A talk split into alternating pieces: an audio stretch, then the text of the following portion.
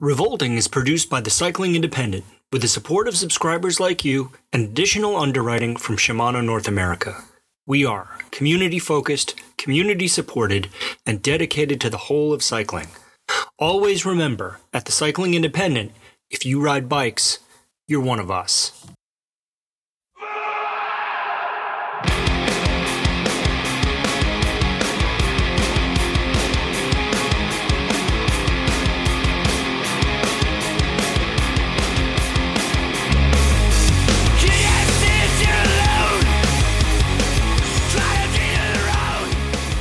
This is Revolting with Stevil and Robot on the Cycling Independent, episode 32 70s Dad.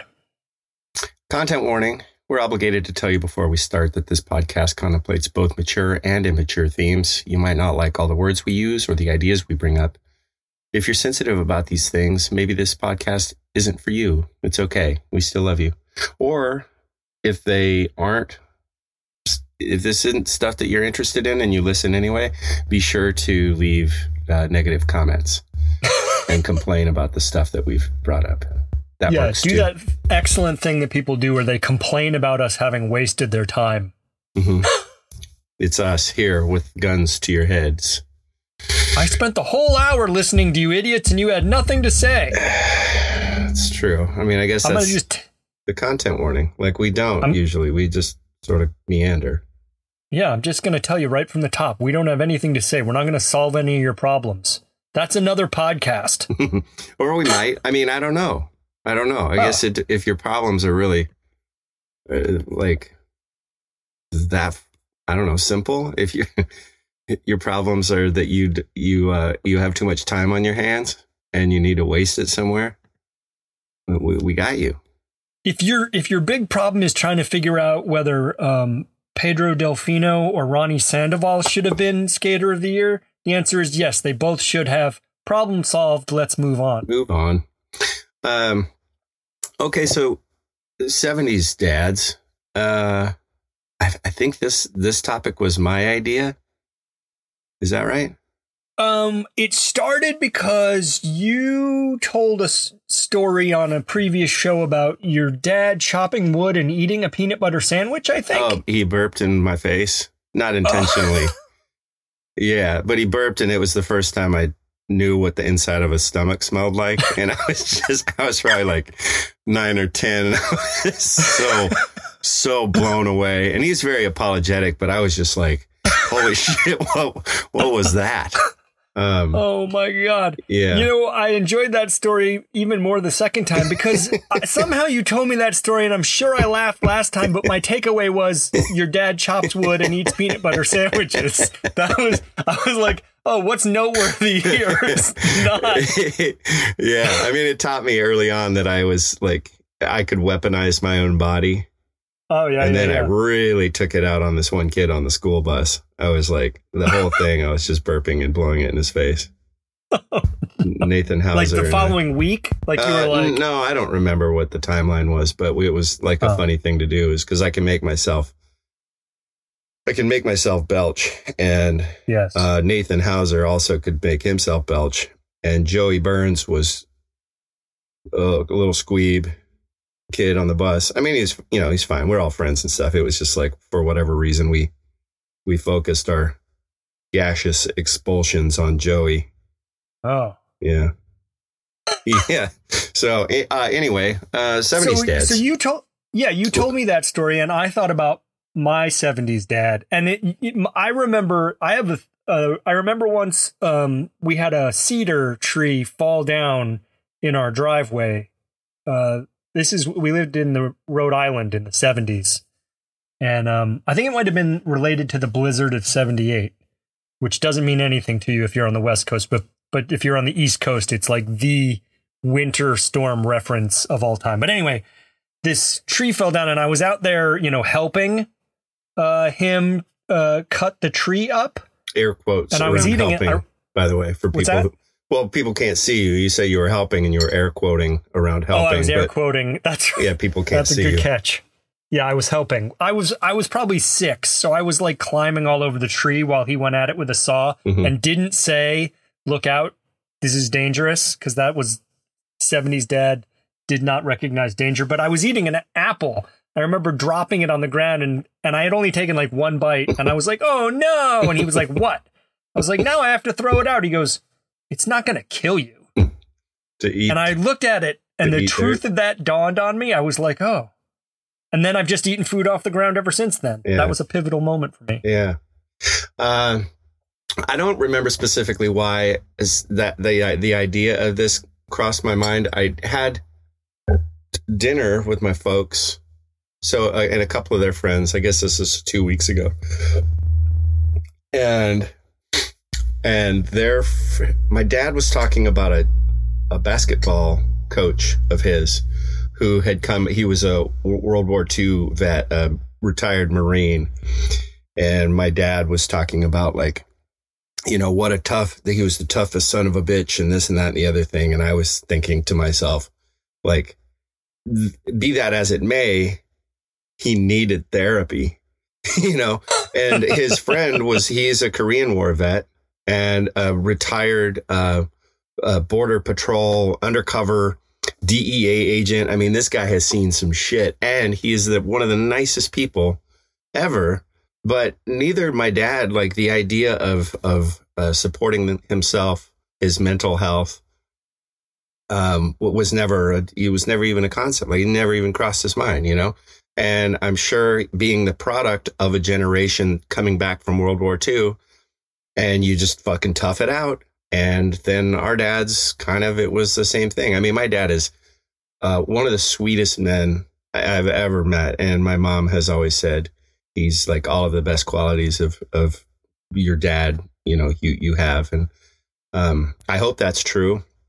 But i also realize that he's sort of like paralyzingly empathetic it's so sort of like one of his sort of uh the chinks in his armor is he just you know he internalizes the the pain of the world. He always has. And um it's uh it's it's not it's not healthy you know? Um, so I sometimes wonder, they, I suppose the folks of our, the men of our parents' generation, maybe, maybe the whole concept of like toughing it out or walking it off, though that was, he was always very sweet and sensitive to me when I was small and still is very loving. Um, but in generationally, I, I wonder if it wasn't that wasn't sort of a start of of uh, a greater problem in terms of ah, fuck sort of furthering this I don't know what you toxic mas- masculinity or or Yeah. uh, you yeah. know Yeah. or you just you just fucking handle shit you just don't you don't stew on it you don't think about it you don't talk about it you just run with it I mean, I think there's a, a strong seam of uh, suffer through itness. hmm Um, you know, my dad, who is not with us anymore, um, he just endured a lot of pain, both physical and mental. Um, I was just I was talking with my mom yesterday because I have a I have a back injury right now. My dad, at the end of his life, struggled with um, compression fractures in his spine related to whatever. It doesn't matter. He was in pain constantly, and I was saying how I relate. Uh, I've learned a lot about him in the last couple weeks of like laying on a heating pad and understanding what constant pain does to your mood and the way you treat people. And she said, you know, your dad made it to 80. He had no business getting to 80 years old, given the that he had Parkinson's disease and, you know, had had a heart attack and uh, had this spine problem. Like he just dragged. Really, he should have been dead at like 75. Like if it were me and my mental toughness, I'd have been like, oh, oh I'm tapping out. That's I'm good. And even at the end, you know, the last couple years, he was like, I mean, I'd be better off dead, John, but I don't really know how to get there. And and I like I don't know what you do with that when your dad says something like that to you, but he just was tough in good ways and bad ways. And this is kind of like my idea about this episode about 70s dad is that there was a lot of good there were a lot of good lessons and messages, and a lot of really terrible ideas. Uh, you know, like they were tough to a fault. hmm Yeah, and I think that based on based on just this one's anecdotal reference to his basketball ba- basketball coach, I I kind of got the idea that it was a generational thing. That was something that was definitely passed on from, you know, the in air quote the greatest generation. Yeah. Um, uh, I guess my parents are baby boomers, except they were older than uh, the the kids that were born after World War II. Um, yeah, I I don't know. I'm not a sociologist either. I really? yeah no. I think you are. uh, it's it's it's wild, and to recognize. Well, I don't know. To be able to recognize the the deficiencies in some of those lessons now. You know, I don't have another generation to pass it on to, but uh, maybe learning about these things and talking about these things now could potentially help other people who are sort of our same age. Yeah, I have. I mean, I'm a dad. I have two kids, and I I see how different. I you know I'm trying to improve on my dad's work, which was, I would say, pretty good given all the the factors. But like in the 70s, it was okay for your parents to smack you in the grocery store. hmm Yeah. I definitely got smacked in the grocery store. I don't think I got. I've got. I mean, I get like a swat here and there. Um, it wasn't though. It wasn't. It didn't physically hurt, but it was just embarrassing. And I remember like feeling. I was really sad because I knew that I disappointed them. Oh, Like that's what made me cry. That's what like I was really carrying. Um, and I get my mom would spank me. I think she uh she ended up breaking a bunch of blood vessels in her hand, so then she resorted to hitting me with a spoon. Oh we yeah. had a, a wooden spoon. She'd carry that on road trips, and so when my sister and I were fucking around in the back seat, she'd bring the spoon out and just kind of sw- swing it wildly. I I don't Uh-huh. know, and you know, like as far as like it's not just uh, fathers or or mothers, but it's kind of a general like you know, it's like see what's a seatbelt? Like you don't wear seatbelts. You don't. We were Right. just kind of feral kids. We just kind of free free range. I think it's called now right. Uh it's uh yeah and i think we kind of turned out okay in spite of it Maybe. i Maybe. guess i guess the real indicator is is going to be what the next gen what happens with the next generation provided we actually made it make it that long you know or make it that far if if Yeah. we could in the next generation or two i don't have a a great deal of optimism for the world at large Right. and I've joked often that I loved my kids enough not to bring them into the world in the first place, which is met with uh, generally just uh, people will just walk away from me when I say that, especially if they have kids. Oh. Yeah. I mean, I have kids and I appreciate everyone who didn't have them. Yeah. I have a lot of friends. There's a lot of people in the bike industry. Um, oh look, look at listen up, everyone. It's um bike Oh, content. bicycle rate related reference. yeah, Here we go. bike go. stuff. Um, there's a lot of people in the bike industry who don't have kids, um, by choice. Um, and part of that, I think, is their love of their own independence, Mhm. and the other part of it is you can't make enough money in the bike industry to raise a family. That's true. Um, but I mean, I think there's too many humans on the planet Earth. hmm Uh, so I'm grateful for everyone who just like said, no, I'll take a pass on this. I, I didn't. I had kids. Uh, it was sort of a selfish thing to do. I wanted to have the experience of it, which is uh, feels really uh, crappy to admit. Like the reason I said to my wife that I thought we should have kids is because, you know, I want to I want to have the full experience of life and that's part of it. And which is just to say it out loud now feels so asinine. Well, I love my kids very much. You can't put them back.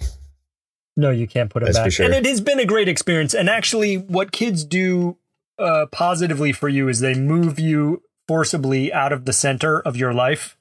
Do you know what I mean? Yeah, yeah. Um, I, I, I guess I wasn't, I wasn't ready for that.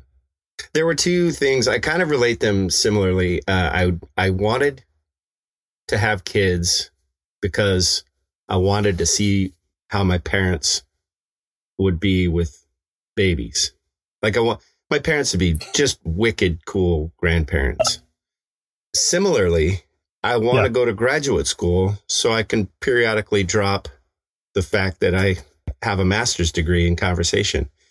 Both things I don't think are reason enough to A, have kids, B, Yeah. put myself in $45,000 of debt, you know, so I can finish my education.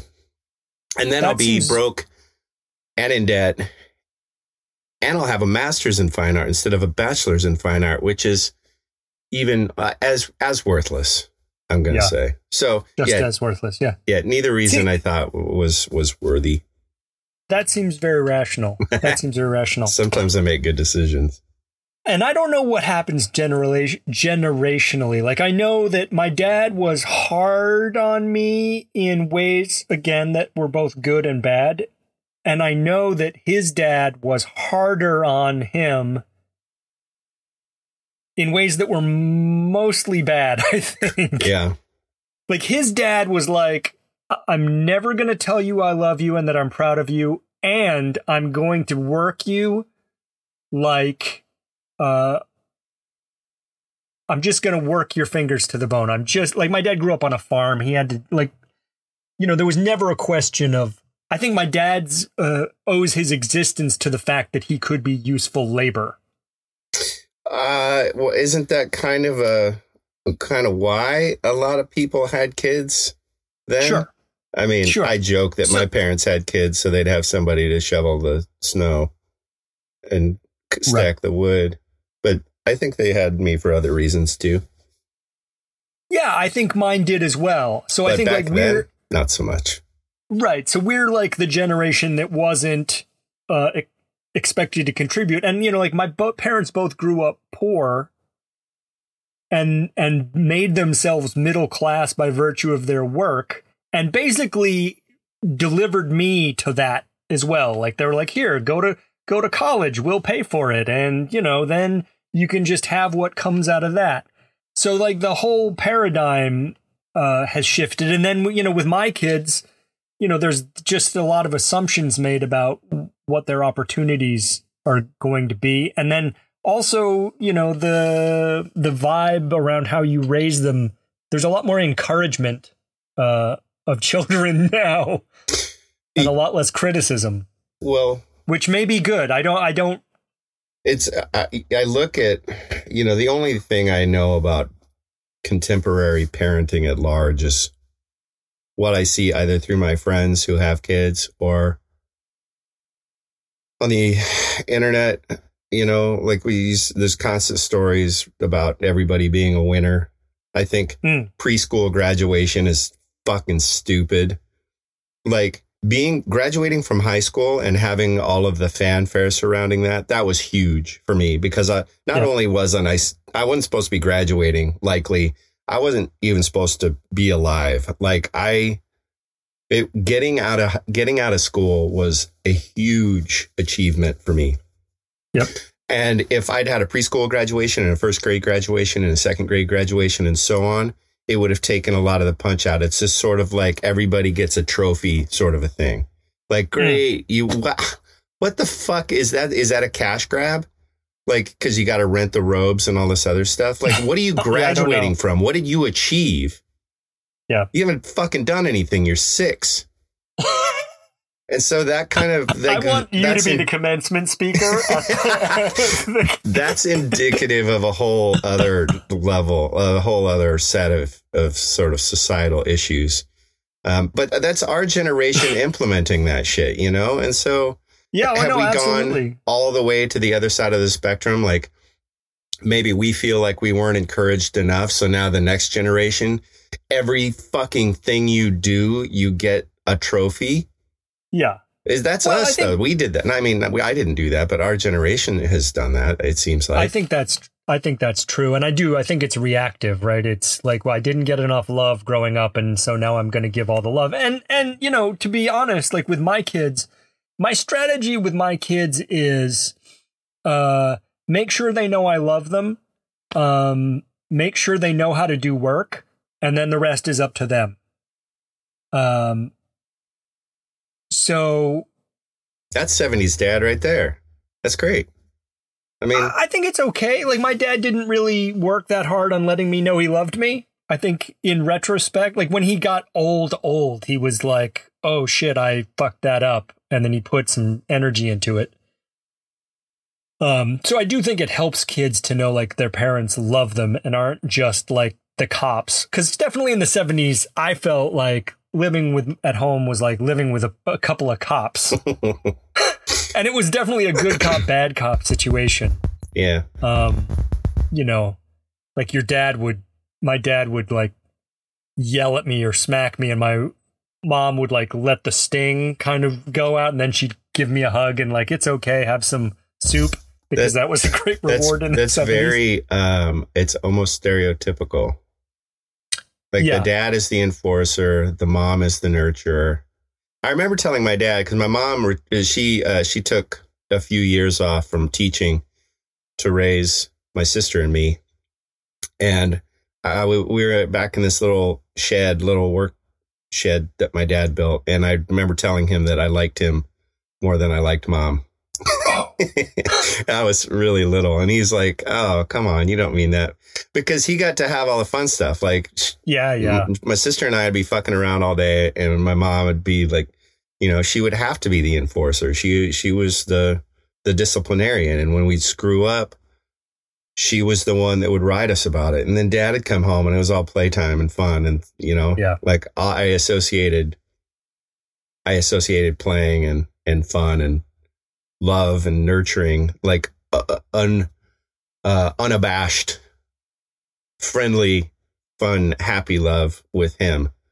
Yeah. And then I, I, th- thought, you know, I was like getting scolded and spanked and stuff because I was fucking around. I mean, let's be honest. Yeah, yeah, yeah, yeah. Uh, yeah, for all of the stuff that I, I feel my parents, however it was that they were with me, I earned, I earned it all. I think, hmm you know, like I don't, I we we talk about like our par- parents uh, maybe hitting us or maybe saying things to us that weren't, were not, um, wouldn't stack up today, maybe, but I think uh, like my parent i don't feel like my parents were ever abusive to me Right. like bad behavior got bad consequences Mhm. and good behavior i mean i think if there's one criticism i have of my parents is that sometimes good behavior got nothing at all just like yeah that's right that's what you're supposed to do and that's it but that's whatever i made it this far My parents Um, were very, they were very realistically pessimistic. Uh, it- Yep. it- you know, that was one thing. They were very, uh, but maybe pragmatic is the word I'm looking for. Yeah. Like I was already a total pessimist. I was already, um, really, uh, dubious of my own abilities.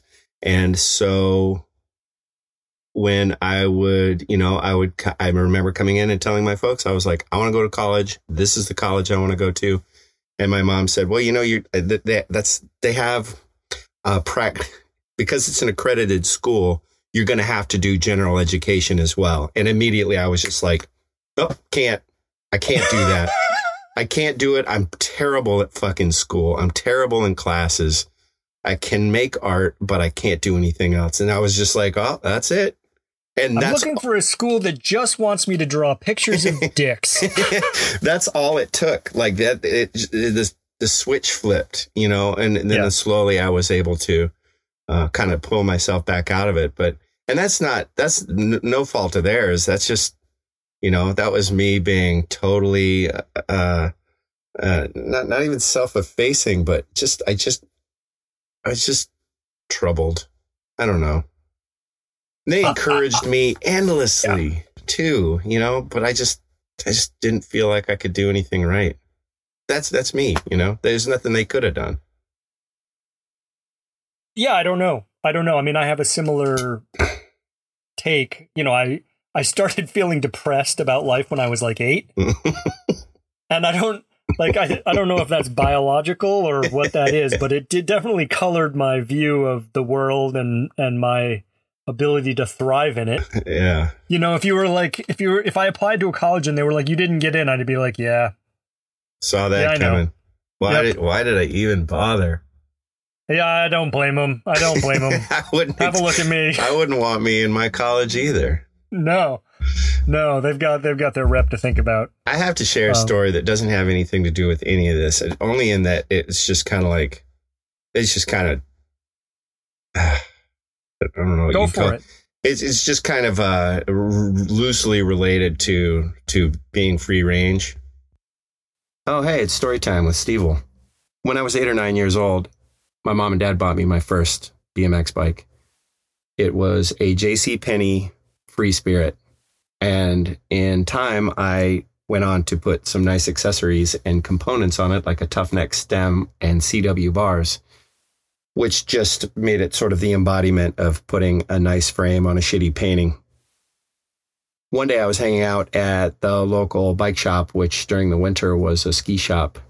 It was a little tiny place run by this guy named Andy. And one day he gave me a 10 inch long die cut Shimano sticker. It was blue. I didn't really know what Shimano was or anything about it, but I put it on my top tube and immediately made the bike 150% cooler. It was around that time that I probably became a lifelong Shimano guy. Mm. So in my hometown, and folks who might be listening who live in Evergreen, uh, there's a Baskin Robbins on Main Street, and that used to be a service station. And we had an old, it was like a 67 GMC pickup, like a one hmm. ton. This thing was a fucking beast. It was like a four speed. We painted it one time with greenhouse. We had greenhouse paint left over from this little cabin we lived in and we painted the truck with the house paint. That's some 70s dad shit right there. Yeah, Go on. Yeah. Um, so this thing was monstrous and uh, bench seat and no, I don't think there was any seat belts. I, you wouldn't need any. You would tear a building down if you accidentally crashed into it. This thing was just monstrous. Anyway, so we pull into the service station and I, being the, the, uh, rambunctious and feisty little kid that I was, was like, I'm going to hide in the back of the truck. And then dad's going to get in the cab and it'd say, where, where'd he go? Where's Steve? And then it was, and then we're all going to have a big laugh when I popped up and surprised him. But little did I know he was picking up a spare tire for this truck and I'm hiding in the back and dad throws this tire in the back. Okay. So understand these tires weigh 75 pounds. Yeah. And it lands right on my face. Just fucking, I'm sure that it flattened uh, my skull, you know, because I was in second grade and my bones were still a little malleable. Yeah. And it, uh, I think he thought he killed me. I'm sure, I'm sure he did. And my, and for whatever reason, I would always get fucked up right before school pictures for the first yeah. like seven years, eight years, nine years of my life, every school picture, I had an injury, which, yeah.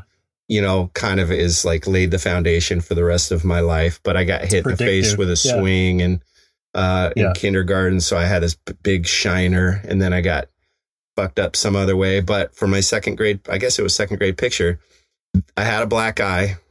Yeah. My nose was pretty swollen and I actually had a tire track uh, imprint on my forehead. Like it bruised in a zigzag pattern across like a cartoon.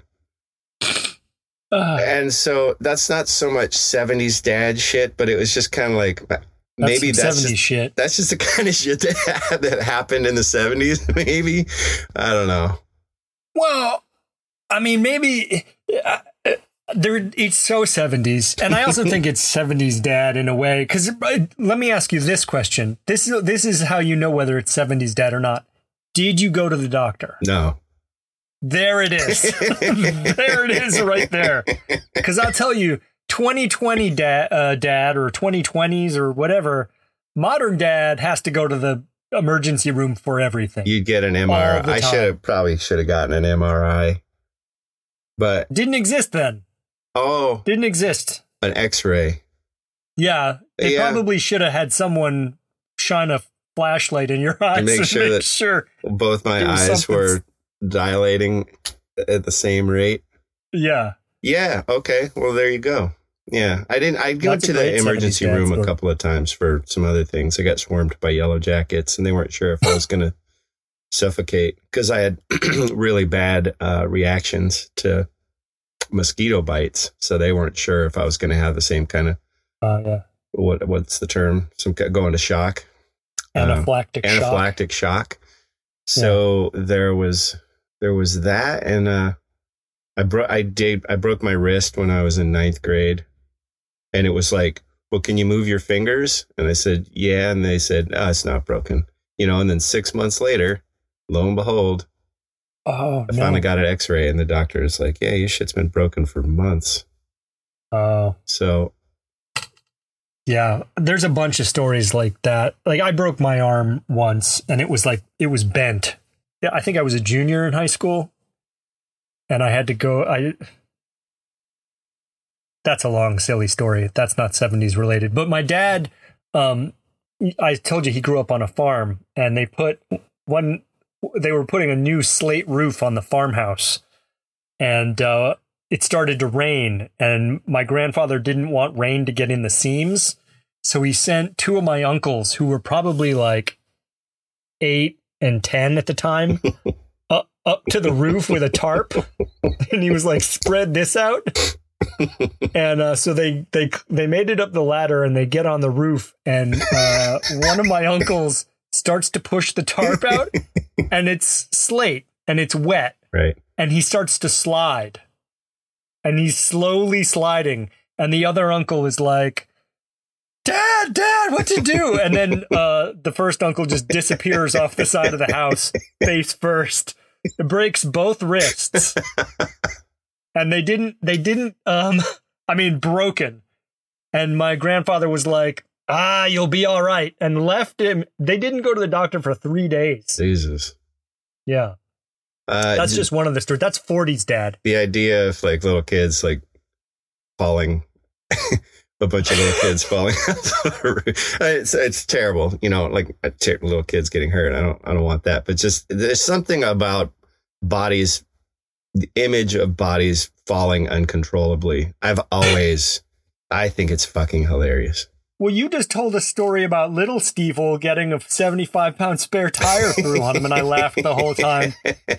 I just find like the the, the misadventures of little Stevil to be hilarious. Yeah. That's like a whole that should be a cartoon, except like you're grievously wounded at the end of Ah. every one. they were they were good. I I I contend that you know anybody who gets out of the their that gets past twenty five is is basically invincible for fifteen years. Like there's nothing that's going to kill you until you get to 40 45 and then you got to worry about your prostate or whatever.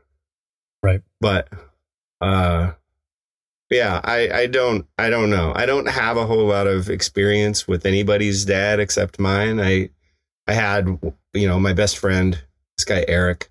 Our families were really close. My dad, we'd all go. My dad and Eric and and Eric's dad Gary. We'd always go backpacking together. We grew up going camping a lot, and um, our families were tight. and I remember I was jumping on the bed with his with Stacy, Eric's sister, and Gary came up and yanked me off the bed and spanked me. Like it was, you know, because I was fucking around, and they told me Oh, yeah, not she'd to, and so it was kind of like that was just. I think I just told my parents recently that that Gary spanked me, and they were like, "Whoa, I, we didn't know that," you know. Hmm. But do you- if they had known at the time, do you think they would have cared? Because I think in the 70s you could hit anybody's kids. uh, yeah, I don't, I don't, I don't know. I don't think so. Cause it's just like you jumping on the bed. You don't jump on the bed and I'm going to keep jumping Right. on the bed and you're going to get spanked. Right. And he stepped on my foot one time. We were at the Denver Zoo and I was stepping on Stacy's foot and she was crying. And then he Oh. stepped on my foot and he was like a, I think he was a PE teacher. Yeah. So like he probably had like those little like thigh high Magnum PI shorts and like a rugby shirt and big ass Adidas like size 12 shoes. He stepped on my little foot and then that made me cry. Even it didn't hurt me, but again, it's like I, I got put in my place and I, and I didn't I didn't like that. Yeah.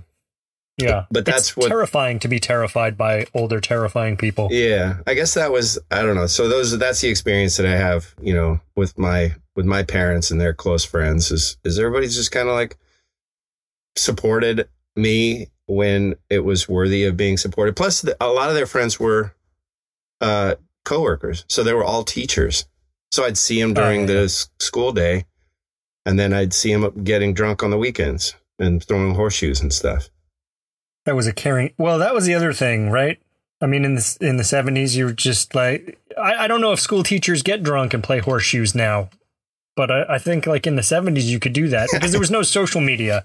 Now I'm sure that uh, like teachers are like, no pictures of me with a beer. Oh. Don't let that happen. Yeah. Yeah, I didn't I didn't think of that. Um Yeah, I didn't think of that.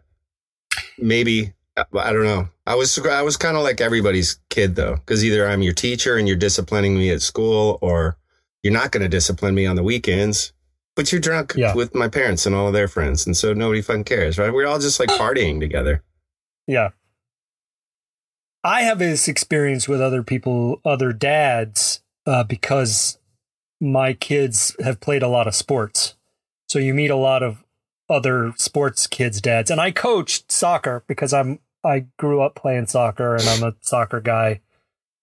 And um, it's funny because in when you grow up in Alabama, playing soccer is like the p- punk rock sport Right. um, because no one does it right. and then you now it's like the it's it's ev- like everyone plays soccer all the time so i coached a bunch of kids um, at soccer and soccer is very much a what i would call a participation sport like everyone plays just everyone just sign all the kids get signed up and it doesn't matter if the kid like knows where their left hand is or whether they're like a, a an athletic prodigy right so you get this real crazy mix of kids uh, which is hilarious in a lot of ways. But I, I remember one particular time I was coaching, and this kid's dad, uh, this Hungarian guy, came around, uh, and he's a guy I like. Uh, but he he came over and he pointed at one of the kids, and he said,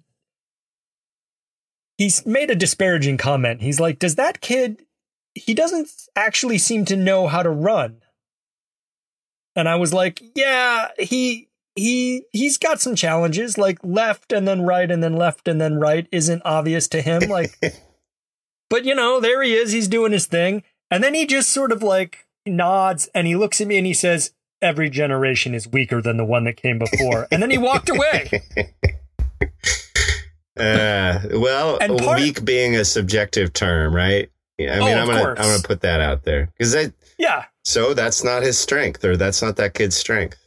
absolutely. I I was my immediate reaction was like that's that's harsh man. Um i mean my immediate reaction was that i laughed uh i'll be honest because i'm not the best. But uh then i was like well that's harsh but then i also thought you know that's not entirely untrue right? Like every generation every successive generation gets more at least in our country seems to get more comforts.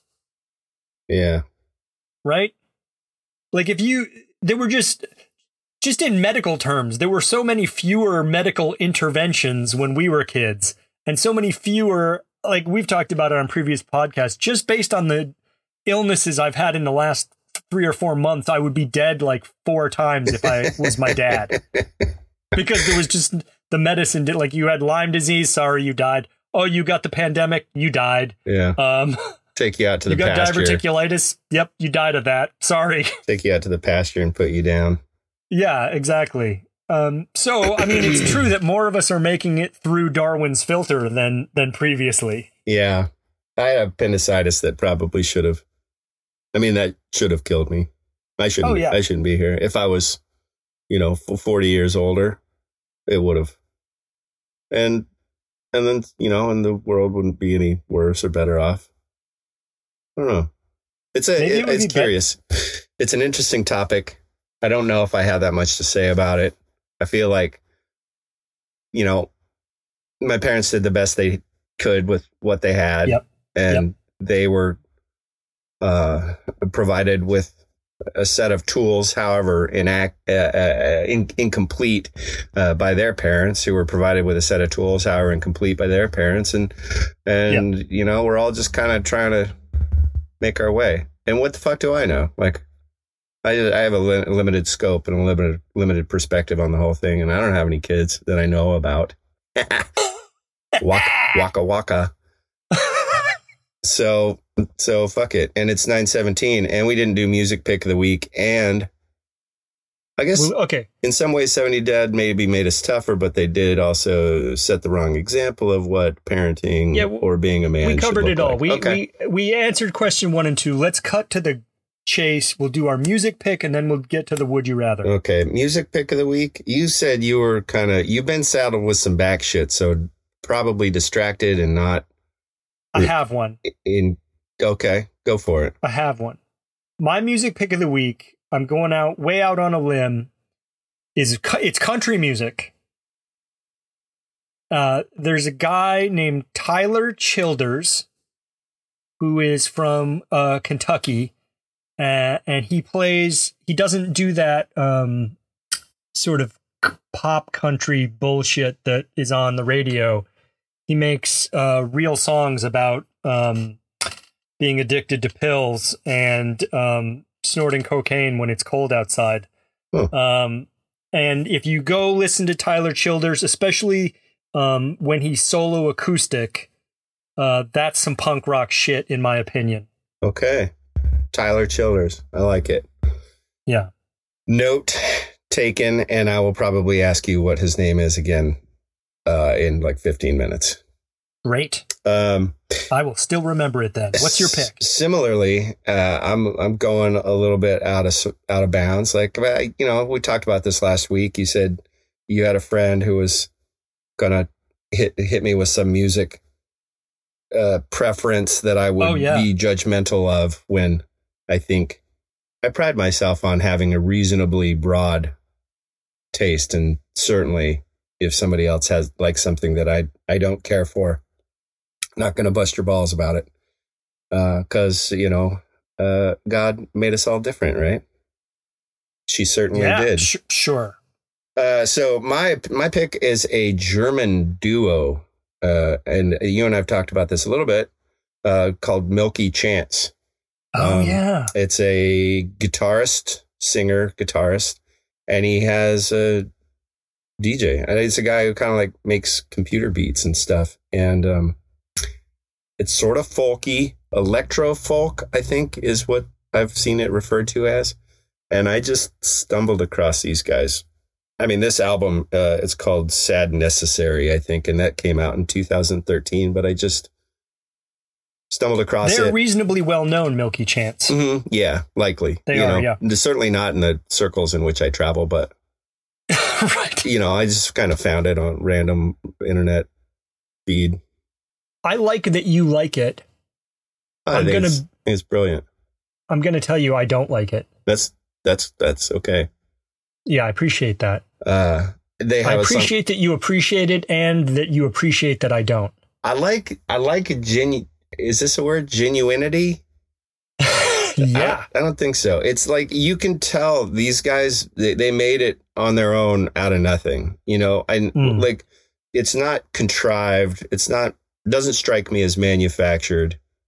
It's just these dudes came up with the shit that they wanted to, and they sing a song called Colorado, and I believe they reference my hometown in it, but I'm not sure. Oh. So Well, I buy all your reasons for liking it. I also like genuinity, which is what attracted me. I don't listen to a ton of country music, but um it is what attracted me to uh, Tyler Childers. Yeah. Yeah, it's a sincerity. The sincerity to the pain. to yeah. the craft. And yeah. that you know, like not to say that you know, pop pop icon X whatever isn't genuinely committed to their craft, but it's just there's just something so ah, man manufactured and and that's the thing that that that, that quality is the thing that sort of um, repels me in general and these guys it just seems like a couple of kooks it's no it's a garage band you know yeah so I, I think that is so true. I someone uh, one of my friends, uh, my friend Megna, accused me recently of only listening to loud, chaotic music, and I said no, that's not the case at all. I love music of all types as long as it's honest, mm-hmm. right? Like she's like, why don't you listen to hip hop? I was like, I mean, hip hop sounds okay, but so much, and I do like some hip hop, but like a lot of it comes across as just like, what are you, what are you talking about? Mm-hmm. You're not talking about, and the same is true in country music. Like, what? What? I don't think that there's a lot of, well, I mean, I, I don't know. I'm not super well versed in contemporary hip hop, but, you know, like the first Black Sheep album or De La Soul or the Native Tongue, any stuff from the Native Tongue, like that stuff was brilliant. Public Enemy in oh, 1988 yeah, changed my record. fucking life, you yeah. know? And, yeah. And I saw an interview on with a producer rapper on it, ridiculousness. And I don't mm-hmm. remember the guy's name, but he said, I was doing like socially engaged, uh, politically active rhymes and I wasn't, I was, when nobody was fucking paying any attention. So he's like, yeah. now I just fucking write rhymes about money and excess and, you know, I'm fucking killing it. So the guy recognized, you know, he I wouldn't say yeah. he sold out, but he recognized that that is a uh, people people people don't give a shit about sincerity. I guess you know, in short. Well, part no one wants to party to uh, a music about the disenfranchised. uh, maybe you know if you maybe that's if it. you're gonna make party music, it's got to be uh, keep it light. I get that. I but I don't like parties, uh, and I don't really like that kind of music. I I tend to think like to me, and this is this is bullshit, right? What I'm about to say. But to me, like Tyler Childers, he plays country music, but it's punk rock. Mm-hmm. The first, you know, uh, Na- Public Enemy, it takes a nation of millions to hold us back. That's a punk rock record, in my view. Right. And, it's not. Uh, it doesn't necessarily have to be the style of music as much as it is the the the, depth of the foundation of the message that's trying to be. It's conveyed. the hammer of truth is coming. Uh-huh. If you're gonna say something that's true, to me that's punk rock. Mm-hmm. That's like I know that's a bullshit definition and it's convenient for me or whatever, but I think that like if if music is true, then I'm gonna like it. Mm-hmm. Yeah. Okay. Agreed. Yeah. Same page. Same yeah. page. All right. Uh, would you rather? Would you rather? and this is also a thing that I came up with. I like the uh, uh what was a ball? Uh, I like the ball of the two the two ball one. Oh, better. that's coming up. Okay. Don't, okay. Don't okay. give that one away. Okay. That's in our next episode. And this isn't a reference to testicles. They're just balls of different size and of it's in, in matter. So okay. Yeah. Uh, would you rather smell the worst thing you've ever smelled or taste the worst thing you've ever tasted every day for six months? And what were they? Go. Oh. I'm gonna say I'm gonna Mm. It's a hard one. You've had some time did, to think about this. I did think about it, but I, I, you know, the thing is that smell and taste are closely related. Mm-hmm.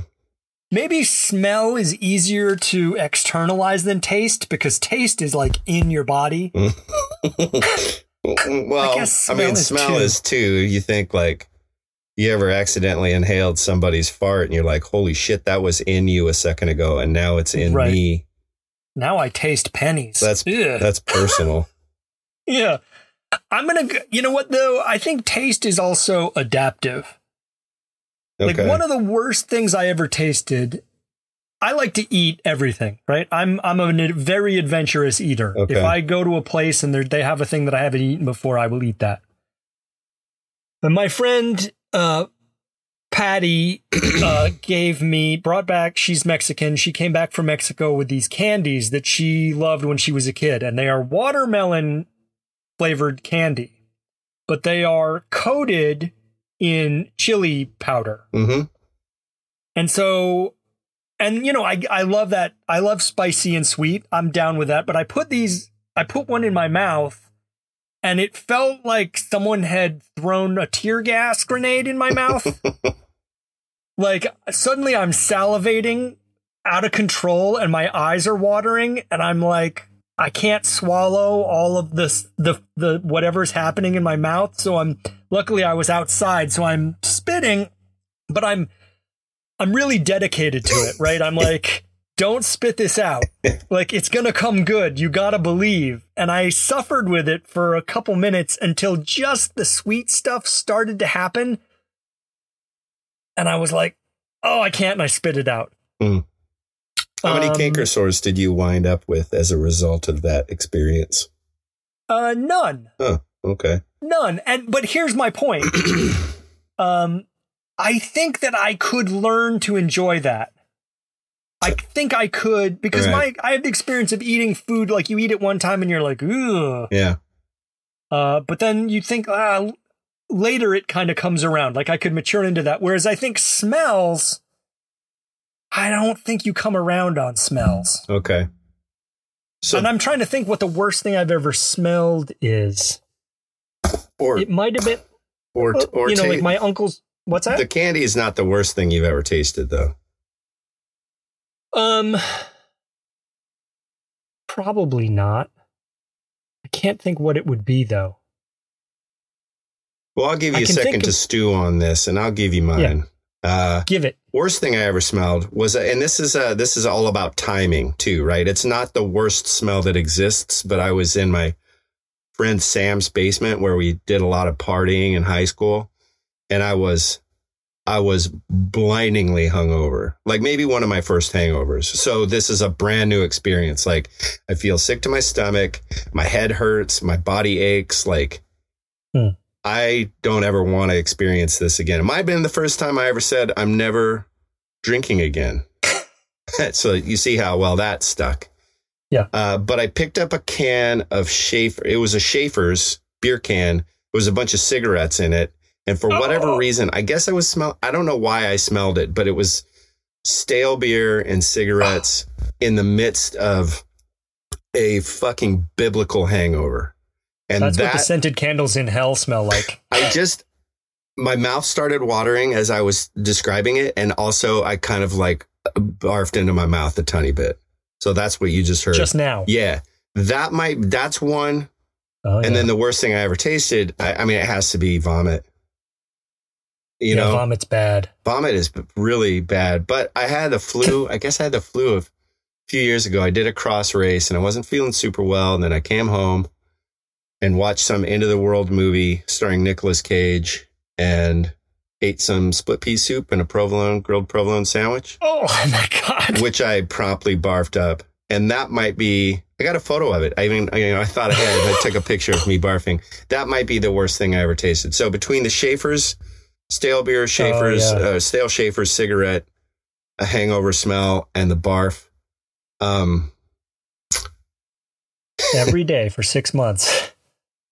I, I get. I'm gonna go with the beer, with the cigarette beer The combo. smell. Yeah, because Yeah. eventually, you know, I think eventually you you just become accustomed to it. People who work at sewage treatment plants, or you know, I worked at a coffee shop forever, and I and uh, we sold beans and stuff, and I eventually didn't really smell the coffee anymore. So I'm gonna say I'm gonna say the smell.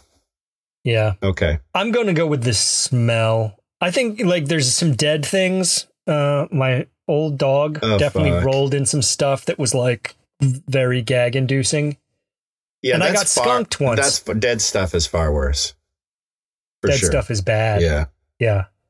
I also got skunked once uh, with that dog. I was taking the garbage out one night and I came around the corner of the house and there was a skunk there and the dog was right next to me and I knew that he would go for the, the skunk and I was like, I did that like slow motion, no, and the dog went straight for the skunk and the, I, it was all just crystal clear. The skunk turned around and its tail went up and I actually felt the um, jet of stink hit us. That stuff is spectacular. Wait, so are you, pick, you are you picking smell I'm picking smell, skunk, but but but or now we're just swapping stories about bad things we smelled? Like, what is what's what's the thing that you're going to smell for six months? yeah, that skunk smell is so. I'm gonna pick the taste one. Oh, I can't believe this. This would you? This one really sucks. Right? Have you ever no. has a cat ever sprayed you? Not with a pee, but they have anal sacs, and when and they they can shoot like a skunk. No, I got I got sh- fuck. Okay, okay, that's the worst thing I've ever smelled. I take that back. Cat anal sac spray. That's the worst And thing I've ever smelled. my dog does that. My my current dog I has think all that, and animals it's do that. atrocious. They can do it. Ugh. They get impacted and they have to get. Okay, whatever. I'm gonna just still gonna go with smell because I fucking can't handle barf taste. So, Yeah, yeah. I'm Uh, gonna go with smell over taste. all right. Ugh, Well, nice work. God. And that puts us at nine minutes. I mean, one hour and 32. No, that puts us at one hour and two minutes. I am We'll wrap it up then. good with the numbers. Uh, thanks for listening to Revolting. if you have questions for us or topics you want us to pontificate on, email Can't me lunch now. at stevil at cyclingindependent.com. Uh, Which reminds me, I should check that email address at some point. If you like this or any of the other fun stuff you find on the Cycling Independent, please share it with a friend. It's the only way to keep this party going. Uh, so, as always, thank you for your time and consideration on these matters. Thank you, Robot. Thanks, Steve. Uh, for the Cycling Independent, I'm Stevil. and I'm robot. Don't forget to suck Don't it. forget to hug the ones you love. Don't forget to hug it.